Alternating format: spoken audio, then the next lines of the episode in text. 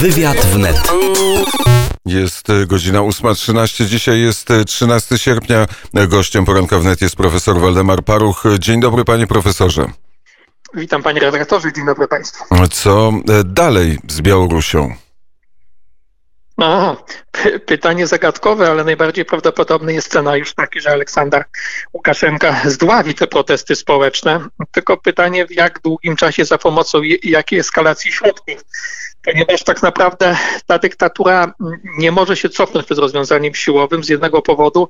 Utraciła, znaczy nigdy tak naprawdę nie posiadała legitymacji rządzenia. Nie pomijam legitymacji demokratyczną, skoro mamy do czynienia z dyktaturą, to nie oczekujmy, że nie będzie fałszowanych wyborów, bo taka jest istota autorytaryzmu, albo że wybory nie będą odgry- odgrywały roli decydującej. Teraz proszę pamiętać, że Łukaszenka przejmował urząd prezydencki, wygrawszy wybory powszechne w 1994 roku, negując e, białoruskość państwa, którego został prezydentem.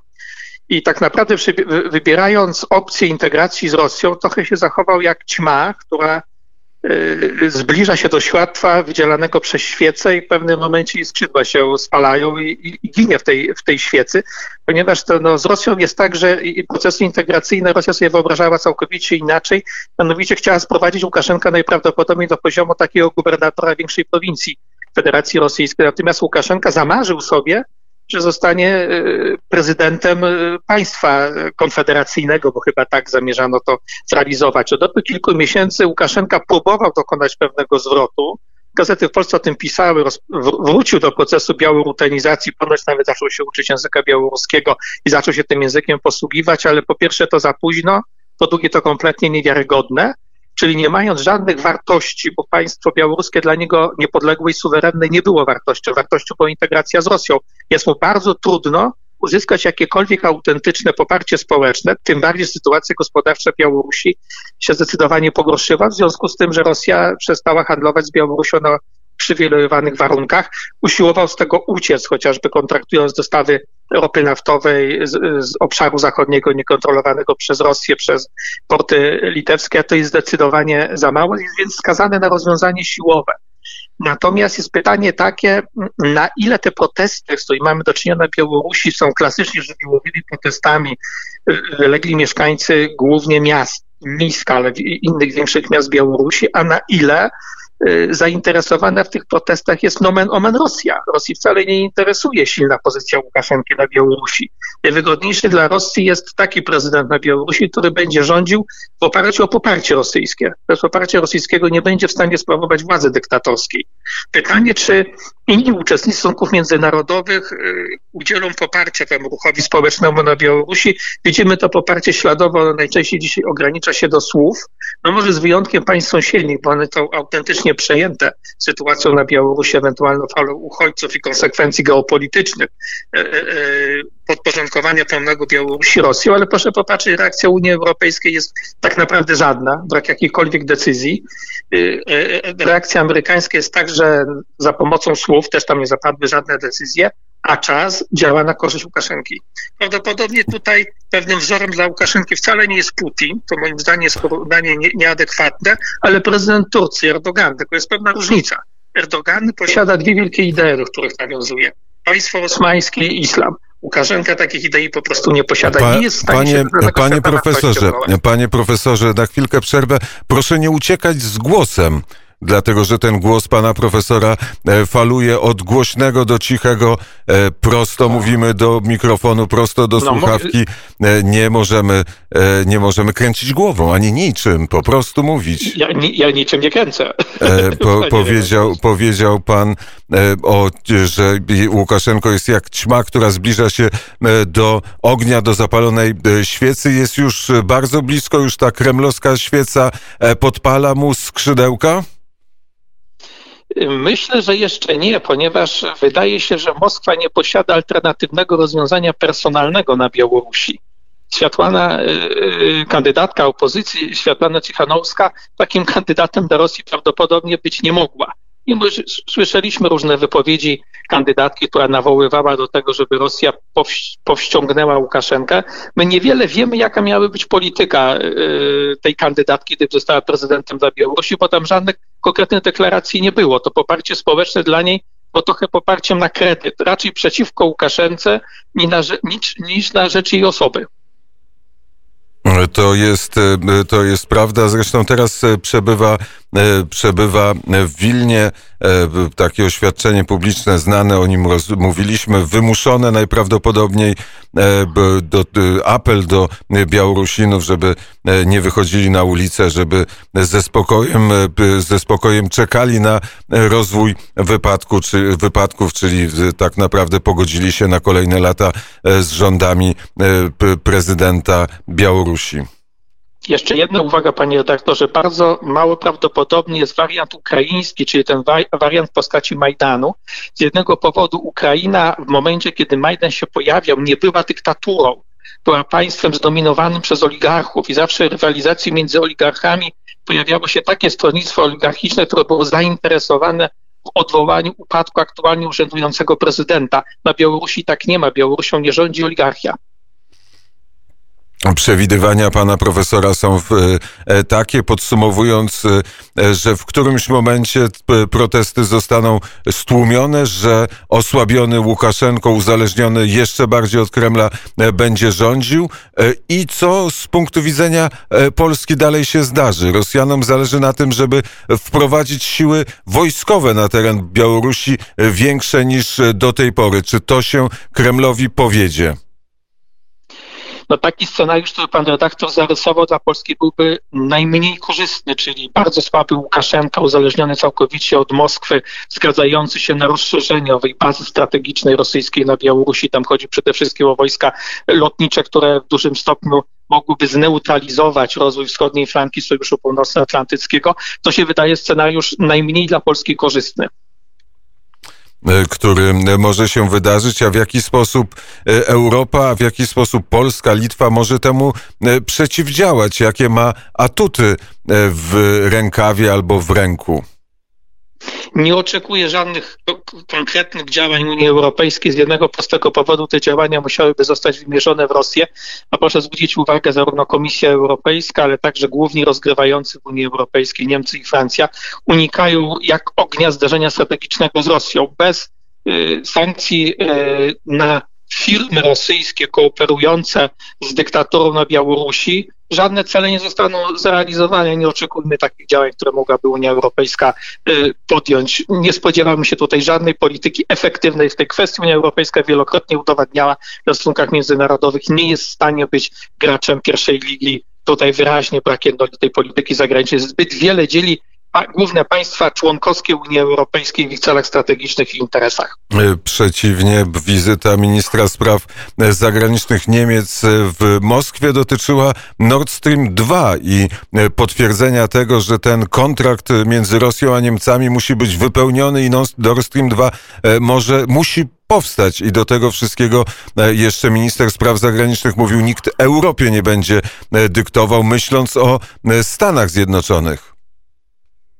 No, myślę, że to nie tylko kontekst amerykański, bo także kontekst sojuszników amerykańskich w Unii Europejskiej, czyli tych państw, które budował Nord Stream 2, są istotnie zagrożone. Mam tu na myśli chociażby Polskę, która konsekwentnie protestuje przeciwko temu projektowi.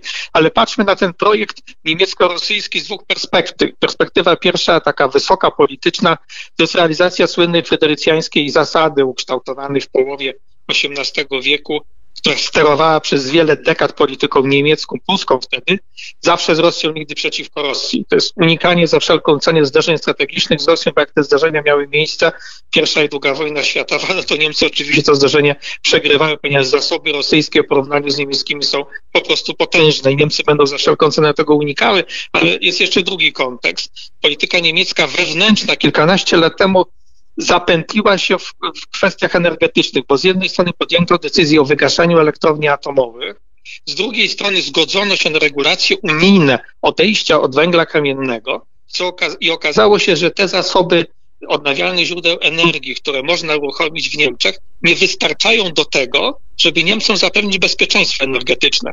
W tym kontekście dostawy rosyjskiego gazu i to pełne uzależnienie od takich dostaw staje się dla gospodarki niemieckiej konieczne. Tym bardziej, że Niemcy się nie zdecydowały na kooperację w tej materii ze Stanami Zjednoczonymi, co wybrała Europa Środkowa, przede wszystkim Polska, bo to był taki projekt strategiczny jeszcze z czasów prezydenta Lecha Kaczyńskiego zrealizowany dopiero po 2015 roku na szeroką skalę. I w tym y, kontekście czekamy na wizytę e, sekretarza stanu pana Pompeo w Warszawie. Czy zdaniem pana profesora Amerykanie rzeczywiście są e, zainteresowani tym, żeby wzmocnić tutaj flankę e, wschodnią NATO? Czy sami, e, mając tyle problemów wewnętrznych i taką niepewność co do rozwoju sytuacji politycznej wewnątrz Ameryki, niepewność związaną z wyborami, z pandemią, z kryzysem gospodarczym, będą powoli zamykać się w sobie i uciekać ze świata, uciekać od roli tego supermocarstwa? Na pewno nie ta administracja. Ta administracja jednoznacznie przyjęła opcję odnowienia potęgi Stanów Zjednoczonych, zarówno w tym kontekście wewnętrznym, czyli uruchomienia mechanizmów na podobieństwo Ronalda Reagana, y, y, użyteczne gospodarki amerykańskie, ale jednocześnie powrót do hegemonii amerykańskiej w stosunkach międzynarodowych.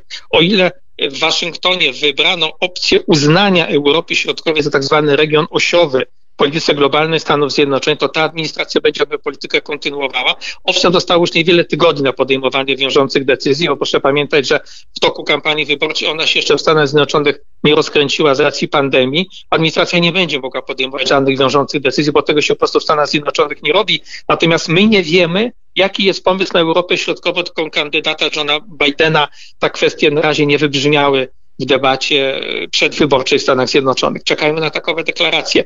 Ma, miejmy nadzieję, że one nie będą jakimś wyraźnym zaprzeczeniem y, polityki zagranicznej Donalda Trumpa, ale też pamiętajmy, że w Stanach Zjednoczonych polityka zagraniczna w dużym stopniu jest autonomiczna od polityki wewnętrznej. No owszem, potrzeba zasobów, chociażby finansowych, żeby prowadzić efektywną politykę w skali globalnej, ale w większym przypadku mamy ciągłość jednak w polityce zagranicznej amerykańskiej. Te przewartościowania nie dokonują się automatycznie z tygodnia na tydzień, kiedy zmienia się administracja w Białym Domu, ale wybory amerykańskie dzisiaj nie są przesądzone. Pamiętajmy, że one się rozstrzygają na poziomie Stanów, nie rozstrzygają się w głosowaniu powszechnym, a ten poziom Stanów wydaje się dla Donalda Trumpa korzystniejszy, tak jak to było w wyborach 4 lata temu, kiedy pokonał Hillary Clinton. Pamiętajmy, że w skali y, liczenia wszystkich głosów przegrał te wybory, ale w systemie wyborczym amerykańskim, kiedy głosuje się dla elektorów w poszczególnych stanach, konsekwentnie i precyzyjnie te wybory wygrał. Wiedział o tym zwycięstwie kilkanaście dni przed wyborami, bo doskonale policzono głosy w tak zwanych stanach swingowych. Tam jest 5, 5 do 6, 7 stanów swingowych, które decydują